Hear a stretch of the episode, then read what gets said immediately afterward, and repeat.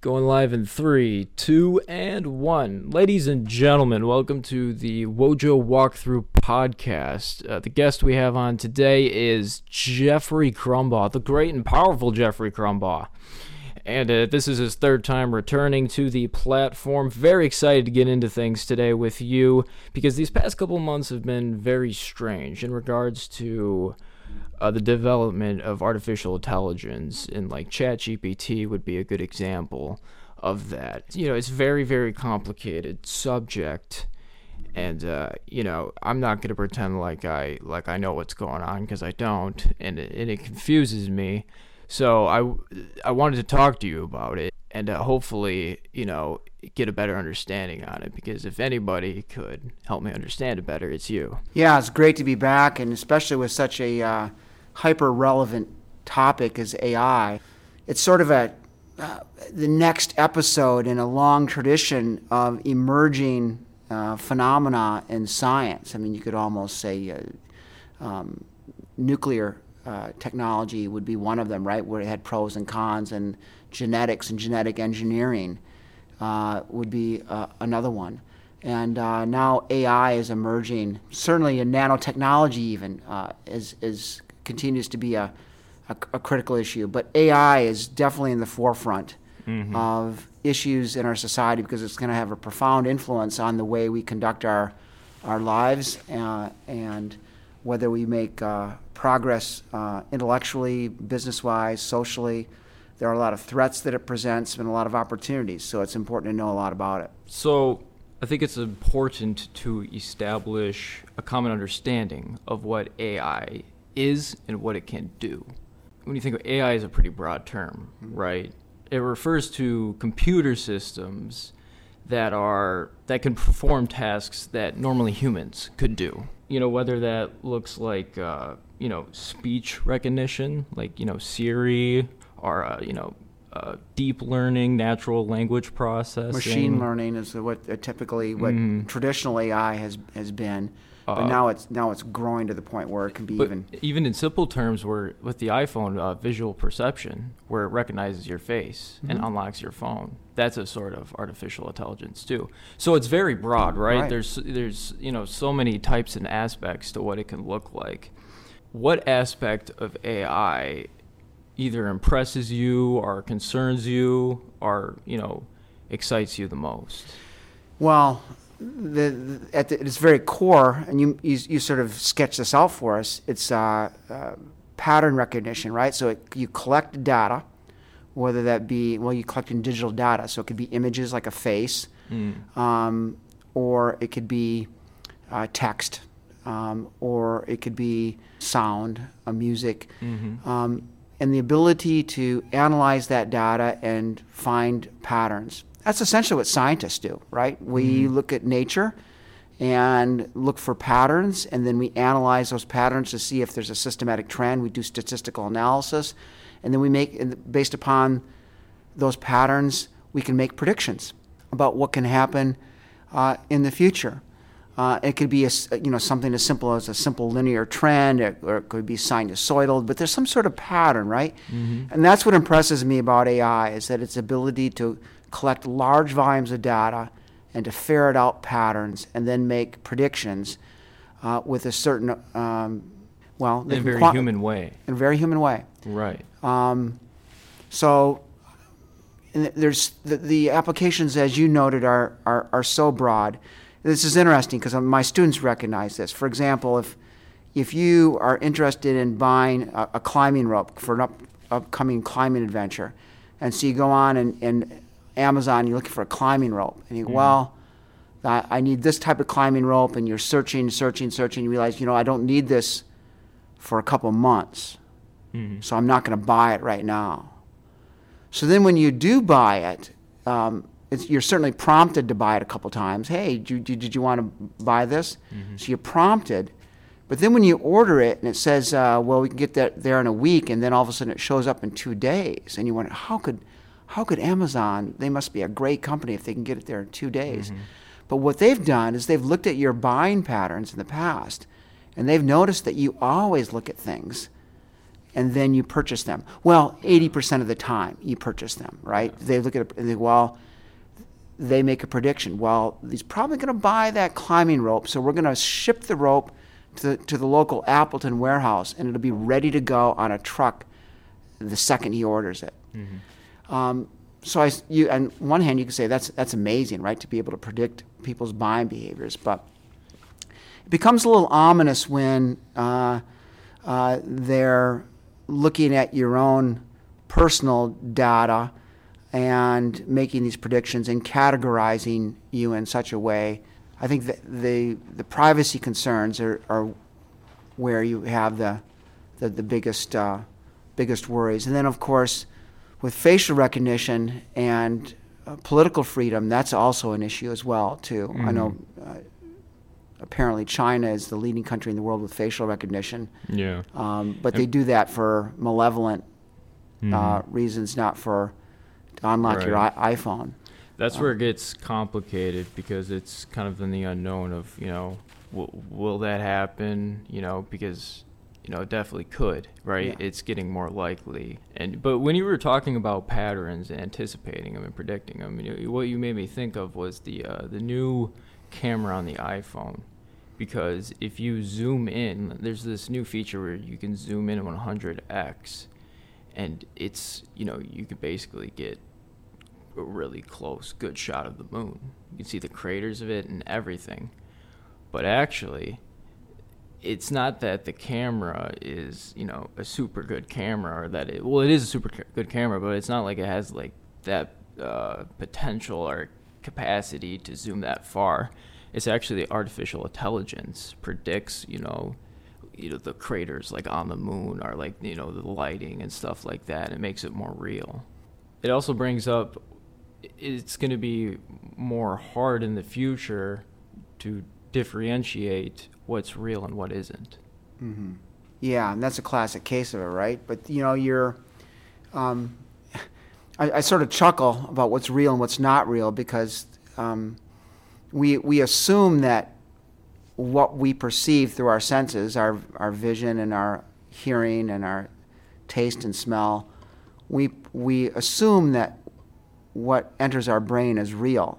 But our own brain, our own visual system, will also make predictions and fill in empty spaces as well. So in a sense, A I is working just like our own natural brain system. And so, I mean, if, if I described correctly what you mentioned about the new uh, Apple camera, it's it's that the uh, it's not that it has incredible optics. I'm sure the optics are decent. Right. It's just that the, uh, the the software, the coding that goes along with it, is so good it can predict what should be there, and then it can yeah. increase its resolution, yep. not based upon optics, but based upon statistical prediction. Right. Yeah. You said it better than me. yeah.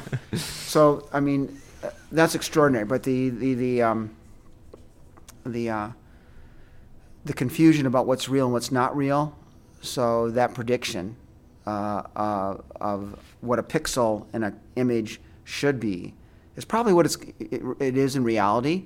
It might be, you know, a the confidence level might be ninety percent, ninety-five percent, so it's not exactly what it might have been, but it's it's a, a good enough uh, a predictor. Right. But yeah, so what's real and what's not real was something, and where that's a real concern is when you think about um, audio and video tapes of people and interviews in the media, um, and the ability to synthesize interviews, the ability right. to take a, a voice from a human and deep manipulate fakes. it. Yep, deep fakes uh, it. They're, they're getting really good. Um, a reference the younger population would get is, um, you know, on like TikTok or Instagram, mm-hmm. you'll see these uh, videos or reels, and it's, you know, pictures of uh, or videos of Trump, Biden, and Obama, like all talking to each other. Like, it's not real, but their voices are like spot on. Like they, it actually looks like the words are coming out of their mouth. Um, you know, like I see, I saw like a podcast with like Steve Jobs before, and Steve Jobs passed away before podcasts were even a thing. You right. know, and it's right. it's really strange because, you know, I, I figured out that they weren't real because, you know, I looked into it and, you know, just, you know, I critically thought about it. But if I was just quickly swiping by or not even thinking about it, you know, I would have just been like, oh, that's real. You know? So you can influence people on a mass scale using uh, synthesized information. Yeah. Um, that's a, a, a real concern, particularly uh, in a population that isn't well educated or is maybe uh, marginal in, in its literacy. Mm. Um, certainly P R firms, which, you know, try to persuade people and manipulate the reality, um, will yeah. find it a, a, a great um, asset to them. But, yeah, if you're concerned about pursuing the truth and in reality as we perceive it, it's a it's an enormous uh, threat, particularly if people are spending, you know, four to six hours a day looking at a screen, which has the, you know, and, mm-hmm. and social media or apps that are presenting them with uh, non-real images. That's going to influence their brains. It's going to influence the way they think. Mm-hmm. Uh, and so that, to me, is a is a big concern. So how do you how do you contrast that with some of the incredible benefits of A I, right? So, for example, in medicine and diagnostics, um, therapy and surgical decision making, it's extra- it could be there's extraordinary promise in terms of helping people, making more accurate diagnoses and and better uh, treatment uh, options for people. I think uh, healthcare, at, le- at least one dimension of healthcare, there are tremendous opportunities. The other area where there's, I, I as a as a science teacher, where I think there might be uh, some great opportunities is in astronomy, and people who are um, scientists who are looking for um, you know exoplanet yeah. discoveries or shout out Andy Lamia. Ex, ex, yeah, yeah, your your good friend and a great former student Andy Lamia. That's going to be part of his uh, professional life as a as an astronomer, P H D mm-hmm. astronomer, is using A I. To help uh, understand the uh, nature of distant galaxies and interpret large quantities of, of data from James Webb Telescope or whatever mm-hmm. other space-based telescopes were getting, mm-hmm. you know, large volumes of data. Then, then it has the, the opportunity to do amazing, uh, profound uh, things that humanity might benefit from. Right. Um, but like with all critical issues, will we be able to navigate uh, uh, the the world of A I in such a way that we capitalize on its benefits and protect ourselves or protect society against some of the malevolent ways yeah. it can be used? I, I saw something where uh, scientists and even actually, well, uh, Elon Musk, just trying to find it here. Yeah, Elon Musk and a whole bunch of uh, scientists are halt, they like want to halt production on uh, A I research. I have an article right here, and it says, we call on all A I labs to immediately pause for at least six months for the training of A I systems more powerful than ChatGPT four. This pause should be public and uh, verifiable and include all key actors. If such a pause cannot be enacted quickly, government should step in and institute uh, um, uh, basically a policy. Apple co-founder Steve was uh, Wozniak. Wozniak mm-hmm. Um, they're calling for a six-month pause to consider the risks of artificial intelligence. So do you think that's good? Because it is kind of like, hey, let's let's step back. Let's take a look at this. You know, we don't want to create something that we can't control. Yeah, and in, in tandem with the pause, we need to um, initiate appropriate regulatory oversight um, because the capacity for A I to transform society and business, international relations, um, is so vast and so extensive that it requires uh, regu- regulation in some form.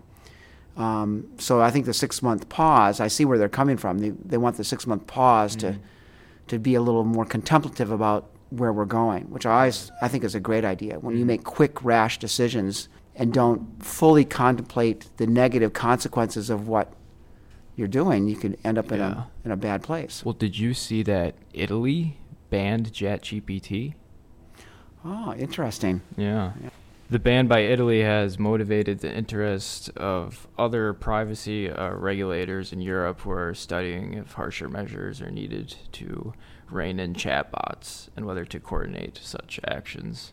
You know, what do you think about that? A country going as far as to ban, ban that. Is does that just scream that, whoa, this is this is something we haven't seen before. This is this is evolution in a way, right? And mm-hmm. we don't. It's out of control, right? Yeah, and un- unfortunately, certainly in the United States and other parts of the world, the the whole idea of the concept of restraint um, and being contemplative before moving forward is is, is sort of frowned upon. We we like um, speed, go go go, in, yeah, unlimited freedom, without realizing the downsides of not being, you know, having restraint or right. not having equal doses of responsibility with right. with freedom. You ever you ever see that movie? Uh, it's about that oil rig that basically, like, it, you know, it, it, where if it gets too much pressure, it kind of like blows up. The oil comes up, and the rig starts on fire. And um, and the company, they they knew that it was about to, the pressure was about to build up and was about to do that, but they kept going because they wanted to maximize profits and stuff like that. It is, so I think, I, I, I forgot what the movie's called, mm. um, but I think that speaks to what you're saying about how at the end of the day, you know, it doesn't really matter about, the, we, we don't think about the consequences, right? We only think about the profit. Right. Yeah, yeah the Gulf spill, right? Back right. in, was it two thousand nine, two thousand ten? Yeah. Mm-hmm. So this is good, though, because it actually, for a change, we're looking at something and being like, okay. Cautious. Yeah. Yeah. And, well, okay, so I really want to talk to you about ChatGPT, because it actually is, you know, for the public, you know, you can... Well, for people, I should explain, for people who don't know ChatGPT or don't use it, um, it's essentially a search engine, kind of like Google. Uh, but where it differs is ChatGPT interacts with you like how a human would, and it studies your, your you know, you th- the things that you ask it, and it learns and improves with that. Uh, with, like you said, it's a it's a database that just collects all this information and it builds, and it gets smarter and st- kind of stronger off of that, right? Mm-hmm. When thinking about it, it's it's an artificial intelligence that understands the context of conversations and for the most part provides relevant responses in a, in a human way nearly every time. So what was your first impressions of ChatGPT? My initial, well, as a teacher, the, your initial concern is, can students prepare manuscripts and write papers using ChatGPT? And the, mm. and mm-hmm. as a non-human author, as a machine author, and essentially, you know, purchase a, an academic work, um, and so there's concerns over that. But my my subsequent thought was, what am I doing as a as a teacher if I'm assigning work, whether it be writing or or otherwise, that can be easily synthesized? It it forces teachers to be more creative with their work. So, for example, I, I could assign a, you know, a research paper on a certain topic, and that uh, almost any topic, right? Let's say it's a uh, stem cell, current uh, trends in stem cell research. That could easily be synthesized by a non-human mm-hmm. author. But actual work in the laboratory, um, or where we're doing research on our local watershed, or doing ecological restoration of a prairie, where where it's hands-on and it's unique to our particular region or even microregion, yeah. that uh, really can't be synthesized uh, because it's so so hyper-local. Mm-hmm. So to a certain extent, if teachers are wise, it'll actually steer them in the right direction rather than the wrong direction of of of, of, of banning it.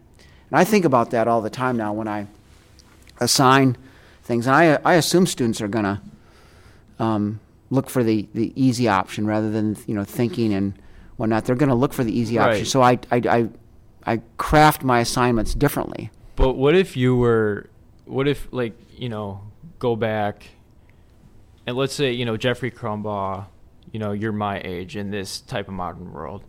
Do you think you'd be, would you be tempted to...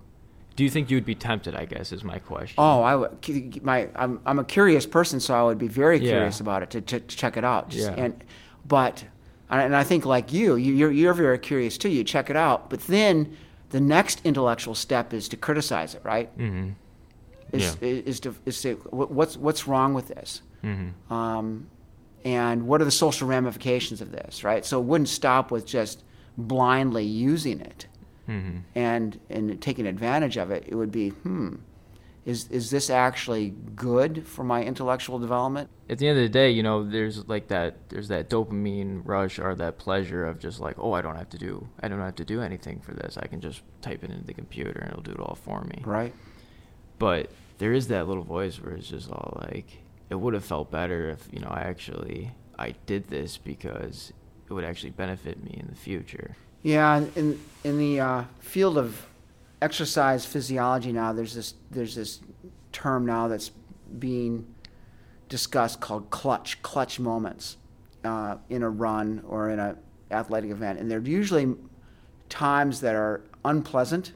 There are times where there's a struggle, uh, a time where there's uh, stress, um, and the discussion is how valuable those moments are because they're not fun. It, when you're immersed in, in that moment, it's not enjoyable at mm-hmm. all. You have to work through it. But there's this uh, pleasure and enjoyment that comes after that. Yeah, I, I, I made it through that. Mm-hmm. I was able to work hard and navigate through something that was very challenging, and I yeah. was successful at it. Mm-hmm. Or I was pretty good at it, and next time when I, I encounter that, I, I'll be able to handle it much better. Mm-hmm. There's an enormous amount of satisfaction that's very pleasurable after the effect. So, so you negate that ex- human experience of suffering, struggling, trying hard, navigating difficult times, and the pleasant feelings that come afterwards, not during. From my experience, I think the best thing that has worked for me is if I, the first thing I do in the morning is if I force myself to go work out or take a cold shower, mm. do a cold plunge, because I necessarily don't want to do those things, but I know that, you know, what I want to, you know, what I want to do, who, you know, what, I guess who I want to be, like, I know that I need to do those things. And I think there's something about, you know, it's, it's kind of strange because when I wake up in the morning, like, I just notice it's like this really negative thinking of like, oh, just go back to bed, you know, or like, you know, I don't really want to go do that. You know, when that wins, when that little voice wins, you know, you, you feel like really crappy. But if you're, but for the little moments where you beat that voice and you do get up and do the hard thing, you feel tremendous mm. for the rest of the day. Right. You feel tremendous. And I th- really think it is is because you, you swallowed that frog and you did that right away in the day, so it just makes all your other tasks less tedious. I'm a firm believer that mobility, moving, particularly in, if possible in a natural or semi-natural state, that's that's what is the path to true bliss, right? So if you're If you've been immobile, sleeping, obviously you need the rest, so you need to sleep, and you may feel well rested, but you've been immobile for seven, eight hours. You haven't been moving. Mm-hmm. And what really gets the brain going and is, I think, a path to uh, contentment is being physically active.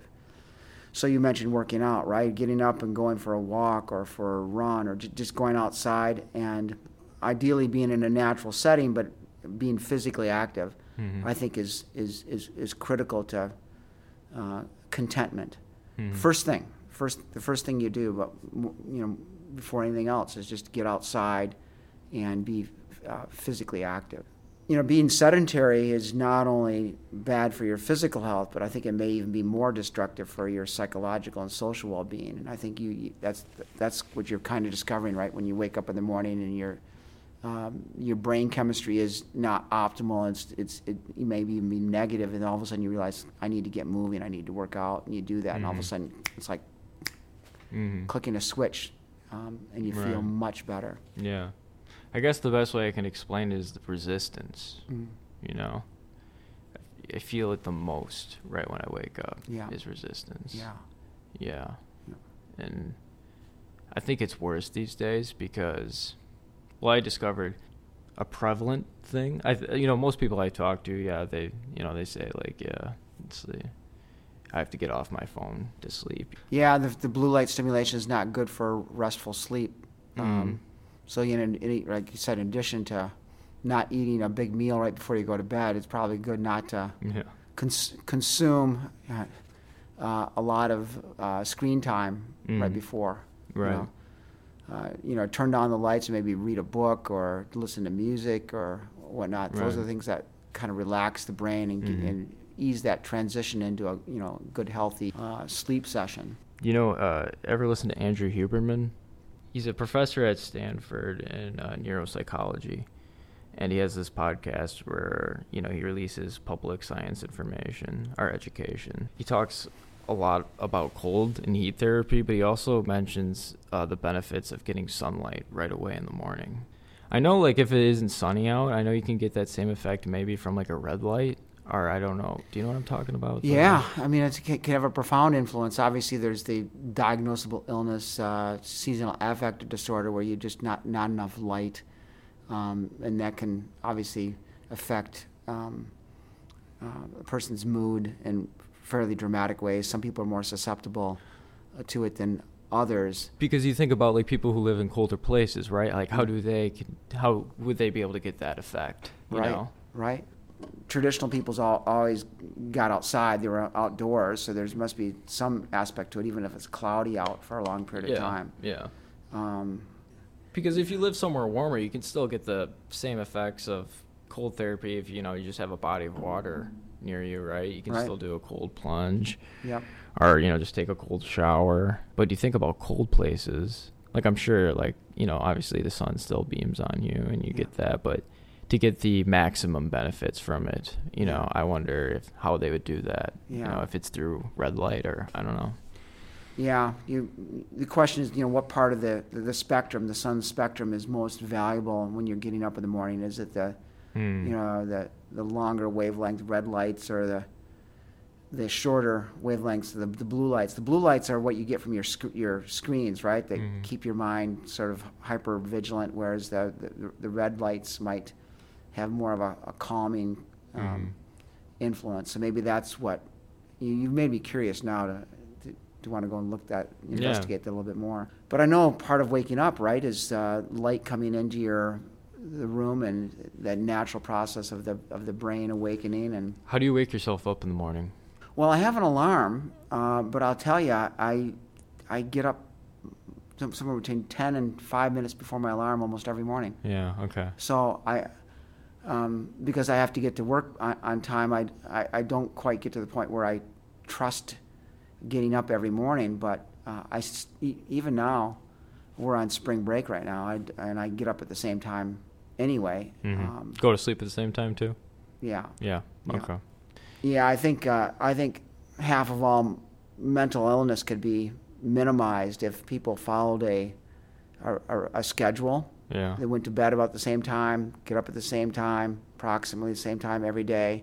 High protein, moderate fat diets, keep your blood sugar steady. Because if you think of it, if, if if you were living inside your brain, right, and, and you're and you and you only get the information that your body, the body f- feeds you, and you're getting up at the same time every day. Yep, you you can expect this every day. Oh, the school's on fire.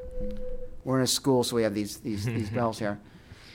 I'm getting up at the same time. Yep, I expect this. Next morning at six a.m., yep, then getting up. Yep, six a.m. the next day. And that, and there's there's nothing to to to worry about. Going to bed at the same time. My blood sugar is steady throughout the day because of, you know, adequate protein and moderate fat, eating a good diet, complex carbohydrates, and uh, and eating well. So the blood sugar stays stable. So if inside the brain, you've got uh, routine and steady supply of energy. Nothing mm-hmm. to worry about, right? Right? But if you think about waking up at a different time, and then a different time, and yeah. then a different time, and your brain doesn't, oh, wait, what time are we going to wake up tomorrow? Yeah. What time are we going to go to bed tonight? Mm-hmm. And all of a sudden there's this natural provoking of anxiety because right. things are, are not regular. They're constantly changing. Right. Blood sugar goes up, we have lots of energy, then we don't have lots of energy. We have lots of energy, then we don't have lots of energy. Yeah. You can see where the brain would... It, the brain's natural response would be anxiety because it's not consistent. Mm-hmm. There's there's unexpected change, right. unpredictable change. occurring all the time. You're talking about things, though, that even we learn in pre-K, though, right? You know, get enough sleep, sleep well, eat well. And I think majority of the people know that, right? But still, what? But so, but why don't people do it? Like, I'm still trying to figure out, you know, a good sleeping and waking up schedule. I'm trying to be more consistent with it. Like, like people know this. Why do you think it's still a struggle for it not to be done? Well, let's let's bring it back to A I and back to our the technology with um, with uh, phones. My students typically, based upon my surveys of them, spend two to eight hours a day, probably an average of more like four to six hours a day uh, on their phone. So what that means is is what that's influencing their brain. That's you know that that's when their brain is being wired, because they're adolescents. Their brains are being wired every day based upon their visual and auditory uh, smell experiences that's wiring their brain. Their mm-hmm. brain is being wired by what's coming through th- to them via their screen. Mm-hmm. Six hours, let's say six hours a day, five hours a day, every single day. That's the primary influence on them, not their kindergarten teacher, not grandpa and grandma, not mom and dad, who are saying, you know, go to bed at nine o'clock and get up at six o'clock or whatever their r- routine should be. Uh, they're captives of their screen. Now, most apps do everything they can in a very sophisticated fashion. Now they've got A I on their side. Their, their task is to keep you on their app as long as possible, because the longer you're on the app, the more money they make. And when they present their data to potential advertisers, they can say, hey, we keep the average sixteen to twenty-four-year-old on our app for an hour and fifteen minutes a day. Uh, therefore, we can charge more money. Yeah. So, yeah. so it's in the app's interest f- to keep a young person glued to their screen, right. even that, though the person doesn't even know there's. So anyway, yeah. let's get. A, why aren't they living a healthy but, lifestyle? But that's interesting, because what you're saying is that it's it's harder to almost be healthier in the modern world, right? It's, I don't know if hard is the right word, but it's more, I guess it's more complicated, right? It's, it's more complicated. There's more factors. If you have discipline, uh, and by discipline, I mean, you know what, I, I'm going to limit, I'm going to physically limit the amount of screen time. Mm-hmm. And uh, and you spend more time reading, spend more time in conversation with real people, face-to-face conversation. If you're disciplined about that and uh, aware, hey, I'm I'm spending way too much time on this app. I'm, it's sort of a runaway, uh, almost semi-addictive process. If you're aware of that, then you can you can limit it. You can be disciplined, yeah. and, uh, and and and lead a healthy life. Um, you know, exercising every day and eating well and and. Uh, being on a good sleep routine, all those things can uh, can uh, allow you to live a healthy lifestyle. But you have to be aware. The awareness is is is, is a critical issue. So that's why a, a podcast like this might be really important to listen to, right? Because I think a lot of students, young, young people, are sort of pulled in. They're lured uh, in, uh, and they're lured in intentionally, like I said, for economic reasons, right? The, mm. the, the apps want them there as long as possible so they can make more money, um, but it's to the detriment of the of the of the young person's mental health and physical health, because they're spending so much time there. But otherwise, I mean, there's the availability of healthy food, um, the opportunities for uh, outdoor recreation have n- mm. never been better than the, they are now for, for for many people. So would you suggest that for a person that's trying to get better at those things, that if they can figure it out, would the first step to be be to change your environment? Oh yeah, yeah. It's a, it's a very wise choice. Change your environment, um, and by environment, it's you know the places where you hang out, the people that you hang out with, right? Because that's that's going to uh, the people you have conversations with, that you spend time with, they're going to be the influencers on how your brain is wired. So if you're hanging out with thoughtful, intelligent, creative uh, people with uh, empathetic and kind and gracious, uh, your brain's going to be wired that way. Mm-hmm. But if or you're, you know, if you're hanging around rich people, you might just end up rich, kind of thing. You know? Yeah. Yeah. Yep. Right. Yeah. It can work in all sorts of ways. Mm.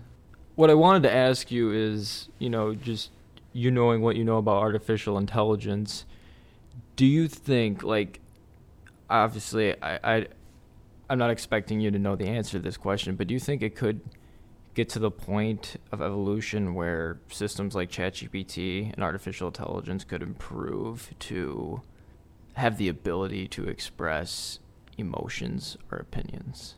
Yeah. Mm-hmm. Okay. I think that. Wow, that's crazy. Like, how, how soon do you think? I don't know, five to ten years. Wow.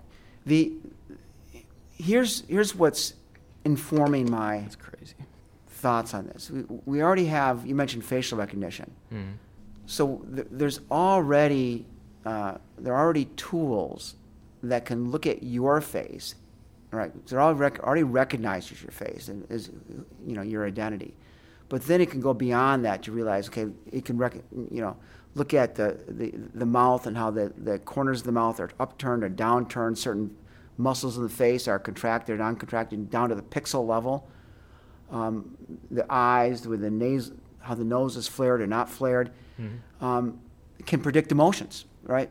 Anger, anxiety, um, frustration, uh, and we'll be able to predict just by looking at you. And so you can imagine a person being alone and talking to their A I psychotherapist, right? Yeah. And the A I psychotherapist is looking at you and he says, well, uh, Sarah, you look uh, kind of sad today. Is there anything I can help you with? And then it listens mm. to what you say, then offers an empathetic response. Yeah. Or, um, hey, Jim, you seem to be frustrated or angry about something. And and then it would also know where you'd been that day and who you were around. It would it would be picking up all this other data. Wow. And it'd say, you know, is there something to, that I can help you with? It would be good to talk about this. So, so like you can almost Siri, imagine right? a therapist. Like Siri on steroids almost, right? Yeah. Yeah. yeah. Um, Is that a good thing or a bad thing that you that you can seek reasonably good psychotherapy I, through a through a phone? The reason I think it could be, like, it could, obviously there's a lot of positives and uh, negatives to it, but I think a cool positive is that we'll we'll provide unbiased information. Because when you're talking to someone, you always kind of get a biased perspective, like through their experiences and, you know, whatever their beliefs are. But when you're talking to artificial intelligence, it's kind of like a, it's a really sophisticated data collection that has a balance mm-hmm. of information from credible sources. What, like a negative is that you're not getting it face to face from a human, which is what we've known for the history of human civilization, right? Right. So what are going to be the effects of that? And you can kind of look to, you know, social isolation. When somebody just doesn't have that social aspect of seeing or being around people, you know, it, it you know, it destroys them, right? Yeah, they're, it impairs their immune system. They don't live as long. They increase risk of uh, cardiovascular disease. Yeah. With with a, a lack of, you know, aloneness, right? It's, right. It's primarily affects our...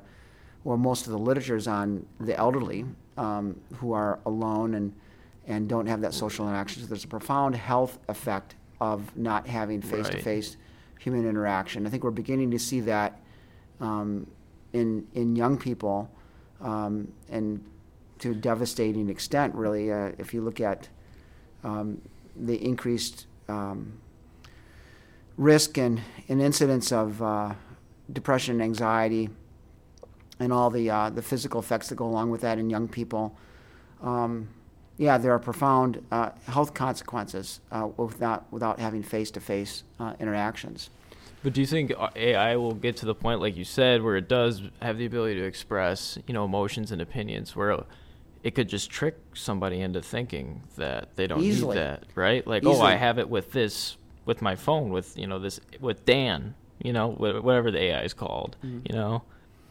There are yeah. certain aspects of humans, though, that I, that if they make their way into A I are concerning, because biological evolution or psychobiological evolution, we're, we're, as a species, we're, we have to we have to confront some realities. For example, as a species, we're way too aggressive. Uh, violence is still continues to be um, a problem that, that, that plagues us, and so that's going to people are going to use A I. Uh, for malevolent reasons. They're going to use mm-hmm. it to to gain advantage or, or to hurt um, other groups of people. Mm-hmm. That that's still deeply uh, embedded in, embedded in us. Um, um, so I, I think that's going to be a, a, a concern. Um, you mentioned too the, the dopamine effect. We're, we're, as a species, we still have this uncanny um, uh, pattern of, of of becoming addicted to things, and uh, I don't know if we, we see addiction in other species or or, or not, but um, our propensity to become addicted is also something that I think can be taken advantage of uh, with with um, social media and A I. Um, you yeah. think, well, we could cure people from from addiction with A I, but you can also uh, get people addicted through A I as well. So, like, monkeys can't get addicted to cigarettes and things like that? Um, yeah, I think you could probably, I mean, certain certain chemical addictions, but uh, it seems as, you know, our, our that's us putting them on nicotine. It isn't yeah, them going right, out yeah, and naturally. finding something in the right. forest and going back to that place every day and mm-hmm. getting high off of a yeah, certain right.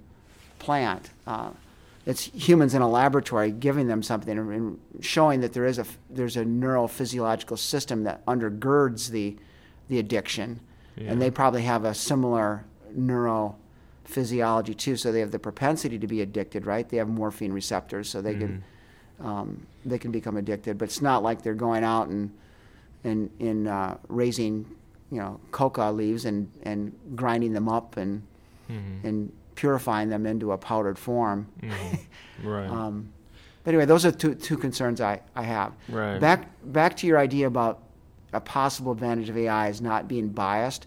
I could see that, but also realize that you, if you wanted to, you could actually engineer a particular bias into A I if you want. In other words, the bias can be engineered.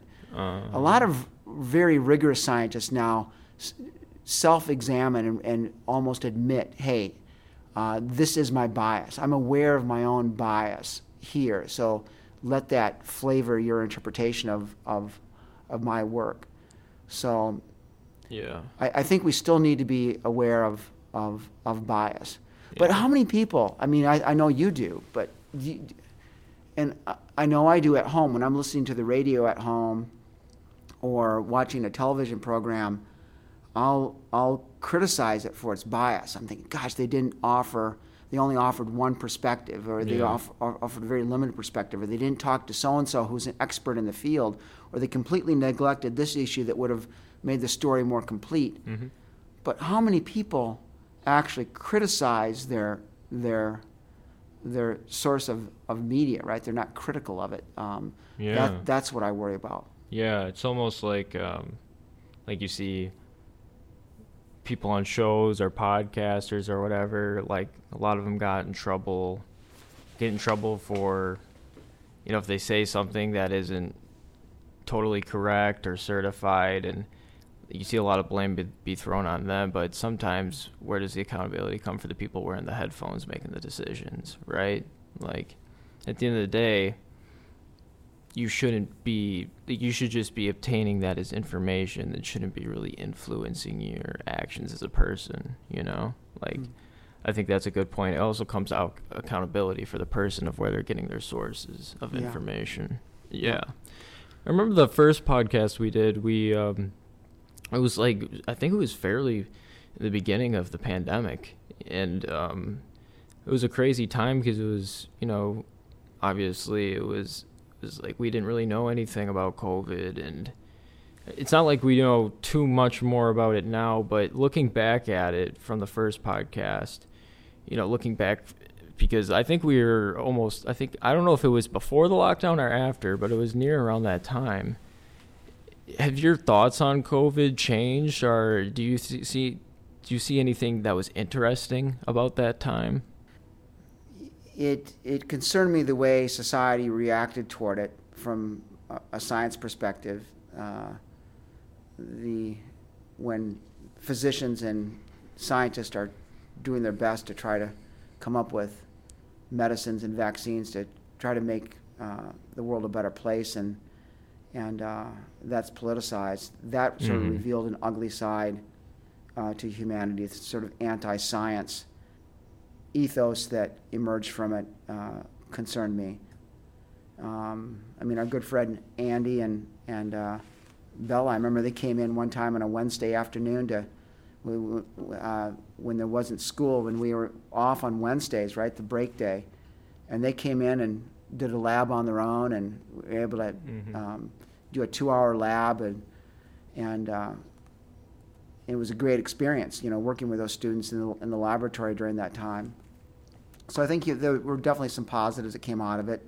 Um, but yeah, the negative would be the revelation that there's a large segment of the population that doesn't understand uh, science and medicine the way they should. Do you think there was also a problem of, like you said, like a lack of encouragement of diet, dieting and exercising during that time? Because all that was really pitched was like, because all you heard about was the vaccine, right? That's like the only way to kind of, you know, get over this. Hmm. Do, do from your, you know, from your experiences, do you think that if people were to diet and exercise or take vitamins, do you think that could be just as beneficial?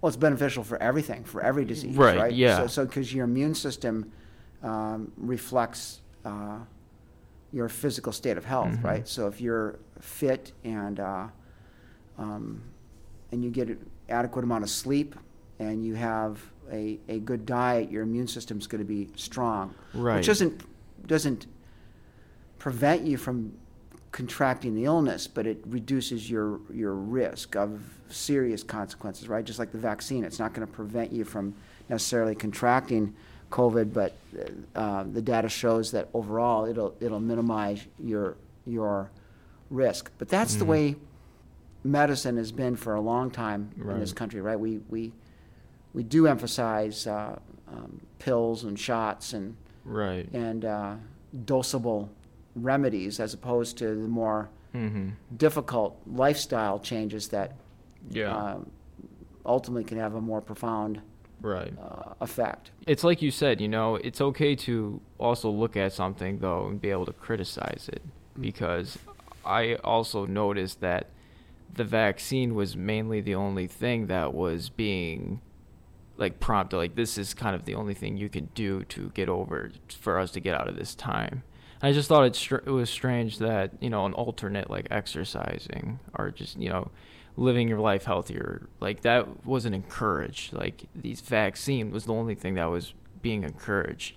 And it just kind of makes me think about how a lot of things are just about money at the end of the day mm. and how, you know, who's providing these vaccines? Pharmaceutical companies, you know, and they made so much money during that time. But you also got to think of the tremendous work that scientists did and the the achievements and the accomplishments that they were able to that they were able to pursue during that time and, and accomplish.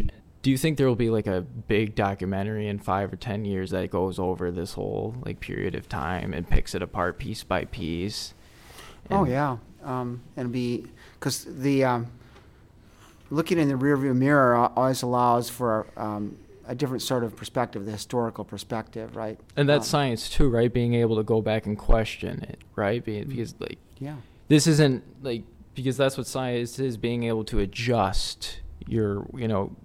Based on new credible evidence, you adjust to that, right? And right, and that's that's an aspect of science. I'm glad you brought that up because that's a, a nuance of science that a lot of people don't understand. It's a science is a is a process of asking questions and then uh, developing predictions about how things work and then testing them, right? Mm-hmm. Um, and every every round of that that that process, you you discover something new, and sometimes you discover something new that that contradicts our understanding of what we had in the past. Mm. Um, so, or or more often, it incrementally improves or further defines now yeah. that we know more. Yeah, so, I, I just want to ask you this question because I, I don't want to lose the thought, but I'm not talking specifically to COVID, though, but do you think scientists and corporations would some would be presented new evidence, but don't change their way of thinking or don't apply a new theory because that wouldn't serve the corporational interests of their company. Oh, yeah, you can definitely imagine a situation like that, right? Which, um, I mean, a wonderful thing would be a cure for diabetes, right?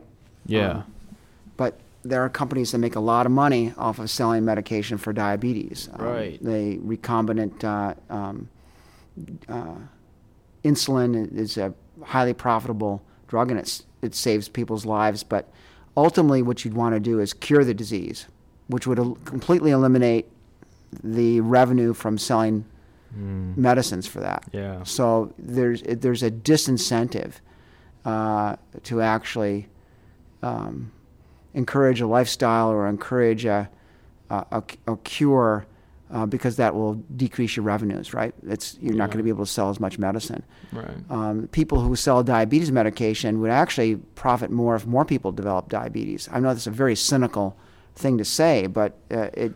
But why do you think in all our gas stations we have all this, you know, junk food all right in front? Like, it's so crazy because... compared to the two countries that I've been to, which is Jamaica and Guatemala, it's so insane to just recognize when you're here in America how many fast food restaurants there is, like multiple on each block you go past. And you wonder, like, is this kind of all of a system at the end of the day where it's just like, hey, you know, it's more of a money game. If it just goes back to healthcare, right? Being private, being a private Uh, sector in our country, you know, that makes that makes money. Um, you know, that's a whole nother conversation. Um, that'll be that'll be the next podcast. Yeah, we'll talk, cause, cause, yeah. yeah, that'd be a, an amazing discussion because uh, that should be a concern for many young people your age, uh, growing up in the United States. Um, is the uh, difficult situation we have with healthcare? It's very yeah. expensive. Um, here at the the school, the rates have gone up fourteen percent or they're, uh, this year, and so that that eats away at the, the school's budget. Yeah. Um, it be, it's it's just very, very expensive, and there are alternative systems that um, that that exist. That yeah, it's just crazy when you just we're the richest country in the world. Mm. At least I think you know you know what I'm kind of talking. Well, uh, historically, I should mm. say, and we don't have free. You know, free uh, universal healthcare. Universal healthcare. You know, what's interesting to me is that it's like we were talking about. It kind of goes back to all just being a money game, right? Like, why are things the way they are? Well, you can commonly just like do, oh, well, they're making a profit off of that, you know. But you also look at Canada; they have universal healthcare. Mm. While that's good, you could also say that that their quality of medicine and care is it's nowhere near what the States is, because when you think of the States, that is kind of the top standard for quality of medicine and healthcare. If you're rich. If you're rich, yes, correct. To kind of tie this to artificial intelligence, do you think that if artificial intelligence is made accessible to people, not just rich people, just but to all all sorts of people, beneficial to all sorts of people, no matter your class or, you know, your skin color, do you think that could kind of change the bar on some things? Do you think this could be kind of like the first thing where it, it, it levels the playing field? Uh, potentially, yes, and that should be a, a topic of discussion as we, you know, you mentioned the six-month pause, is providing um, access in an equitable fashion. Mm. Because with earlier technologies, typically only the only the rich, right? Um, Have would have or at least preferential access to tech, you know, technologies. Um, so I think that needs to be um, one of the, the main issues, uh, that it be accessible to all. Even internet today. I mean, obviously we're we're making big strides now to make sure everyone has access to to, to the uh, internet. But a lot of people yeah. live in areas where they have l- limited resources. Why? Because it was not considered profitable to provide uh, cable or. Or, or Wi-Fi in rural areas, sparsely populated Those rural, are private rural areas. Sector companies mm-hmm. too. Yeah. So, but if you if you walk into it thinking, okay, uh, we we're not going to introduce this technology and let it be a you know a runaway tool for the rich to get richer, we're going to provide provide it as access to to everyone, yeah. right? But A I right now yeah. is is being. I mean, G- Google has a, a, a A I machine learning products that they they sell to other companies. it's a it's a pretty significant source of revenue mm-hmm. right now. Um, Do you know what I think is a good example, though, of what you were talking about? Water. Because you think about water is kind of like this accessible thing where, you know, every human needs. But yet somebody was able to figure out a way to just put it in a plastic bottle and sell and make profit off of it, mm-hmm. you know. And in private, that's a, that's a private sector, too, water companies. And, yeah, it's interesting. It's one of the, it's, it's the most profitable beverage, right? Um, mm. Is bottled water, and sales have been increasing um, steadily uh, f- um, for bottled water worldwide. Um, and then you have the the sec- secondary issue of increased plastics pollution, right? Because we don't yeah. recycle at a very significant rate, not more than seven, eight, nine percent of of plastics. So it introduces a lot of uh, plastic pollution. Uh, and the companies can persuade people to th- to think bottled water is better for them than tap water, when really what we should be doing is uh, investing in infrastructure where, where everyone's tap water is clean and safe and and adequate to, to meet their daily needs. Yeah. Think about that, too, like, you know, plastic in the ocean and stuff, like fish eating that or that getting into fish. Mm. And then a fisherman. The fish getting into us. Yeah, the fishermen getting that fish and then us eating that fish. Yeah. You know, that's got to be, you know, not um, good, mm-hmm. you know, and I, uh, there's probably more cases of that than we think, and how would we even know? Mm-hmm. Um, you would have to get your food more locally, or, because you think about it, like at farms, because you think about like a chicken, like they, being in the, being in the, na- like the, the wild, they would be eating bugs, going around, um, getting maybe little rodents, but at farms they're being feed like, like nuts and, you know, um, these high protein foods. Corn, soy. Yeah, I mean you, that that's an, also another topic for for discussion at another time. But yeah. Yeah, after World War Two, things stepped up, particularly with chemical agriculture, and then in the uh, early nineteen seventies, I think it was the Secretary of Agriculture, Earl Butz, at the time, where they they made a, a definitive move to go big, right? Mm-hmm. To, to go big or get out. Um, and there was this encouragement at the federal policy level to, for big farms, and, you know, you know, highly efficient production, but, you know, big operations. And so I think there was that was the emphasis at that point in time. Living in Clintonville is kind of a, a unusual microcosm, because even though we do have some mega farms around here, very large dairies, there still are still are small family farms, but uh, that's not the typical case across the country. We have right. um, larger farms where where you have employees that drive there and punch a card and punch out, and then right. it's more like a business rather than a family running their own uh, food production or livestock operation. Um, right. It's not it's not organized at the family level. It's organized as a as a L L C or a business, and mm-hmm. there's a parking lot and with employees and yeah, and uh, that's how our food production. Uh, has has evolved. Yeah, you know? Yeah. Interesting. And the the other question we don't have time for today, but you know, h- how could um, A I help us? I think one of the one of the worst problems with food production in the United States, if not the world, is is is food waste. Um, forty percent of mm-hmm. of everything we grow is is wasted. forty percent. I mean, almost half of the food is wasted, and everything from from, uh, um, you know, harvesting techniques or people not wanting blemished apples or blemished vegetables uh, to storage issues, people um, you know, not eating all the food on their plate, yeah. r- wasting food in restaurants, overproduction. Right. Uh, we have restaurants in town here where they, they throw uh, bread and meat and, and whatnot into the dumpster mm-hmm. every night. So just we're just throwing lots of food away because you can't yeah. serve that. Um, I'm I'm wondering if A I might help us uh, um, prevent food waste. There are a couple innovative startups now of companies that are whose sole purpose is to minimize f- food waste. And these are young people who are very idealistic, who uh, want to use their intellect and their creativity to really tackle a big issue. How would but, you, how would A I help that? Like come up with solutions, or yeah, in, in terms of uh, uh, food ordering, predicting uh, purchase patterns, predicting consumption patterns, um, mm. coming up with networks of places. Let, let's say you have all this extra food. Where could we take it?